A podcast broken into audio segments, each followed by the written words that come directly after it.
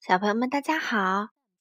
糖糖妈妈今天带来的是古丽和古拉的第二本书，名字叫做《古丽和古拉的神秘客人》，作者日本的中川里之子，绘图日本的山胁百合子，季影翻译。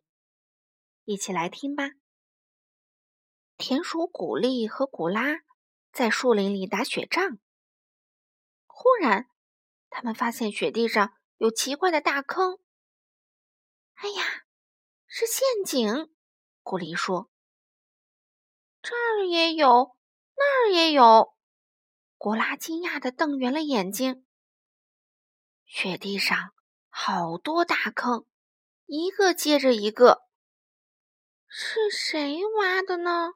古丽探头看了看，说。不，不是陷阱，是脚印儿。古拉也探头看了看，说：“嗯，没错，是靴子印。嗯，难道是狐狸？嗯，比狐狸的脚印大。是熊，比熊的也大呀。那咱们侦查一下吧，看看到底是谁的。好，古丽和古拉。”顺着大脚印儿往前走，穿过树林，越过原野，脚印儿啊，一直通向落叶松林。树林边上立着一个雪人儿，雪人儿身后有一座房子，房子的烟囱冒着烟，脚印儿在房子门口消失了。哇，怎么好像到了一个很远的地方？古丽说：“古拉说，不过这地方像是在哪儿见过啊？”咦，两只田鼠突然揉了揉眼睛，“这儿不是咱们自己家吗？”古丽和古拉打开门，他们看见一双好大好大的大棉靴。是谁的呢？古丽说。快吓人呐！古拉跟着说。两只田鼠用很小很小的声音说了句：“我们回来啦！”走进屋里，古丽脱下斗篷，想往墙上挂，可是那挂了一件钉着金扣子的红大衣。古拉呢，摘下围巾想挂起来，咦，已经有一条白围巾挂在那儿了。他们摘下帽子，一看挂帽子的地方，早被一顶红帽子占上了。古丽和古拉来到壁炉前，想把手套和袜子烤烤干，可是那儿也已经晾上手套和袜子啦，而且墙角还放着一个大口袋。客人到底在哪儿呢？古丽歪着头想。古拉说。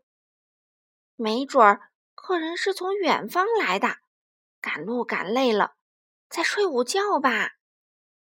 他们跑去看床，床上没有人。古丽说：“也许在洗澡吧。”他们又去浴室，浴室里也没有人。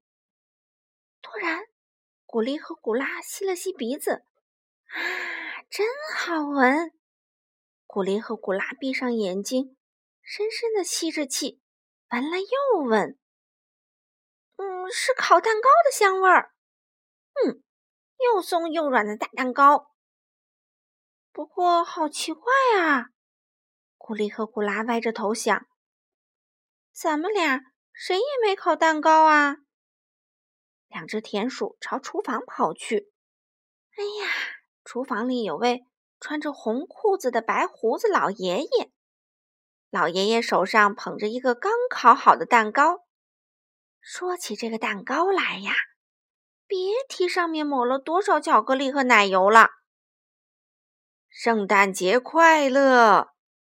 老爷爷把蛋糕放到古丽和古拉面前，然后老爷爷看了看表，哦，我得赶紧走，赶紧走，去晚了就糟糕了。说着。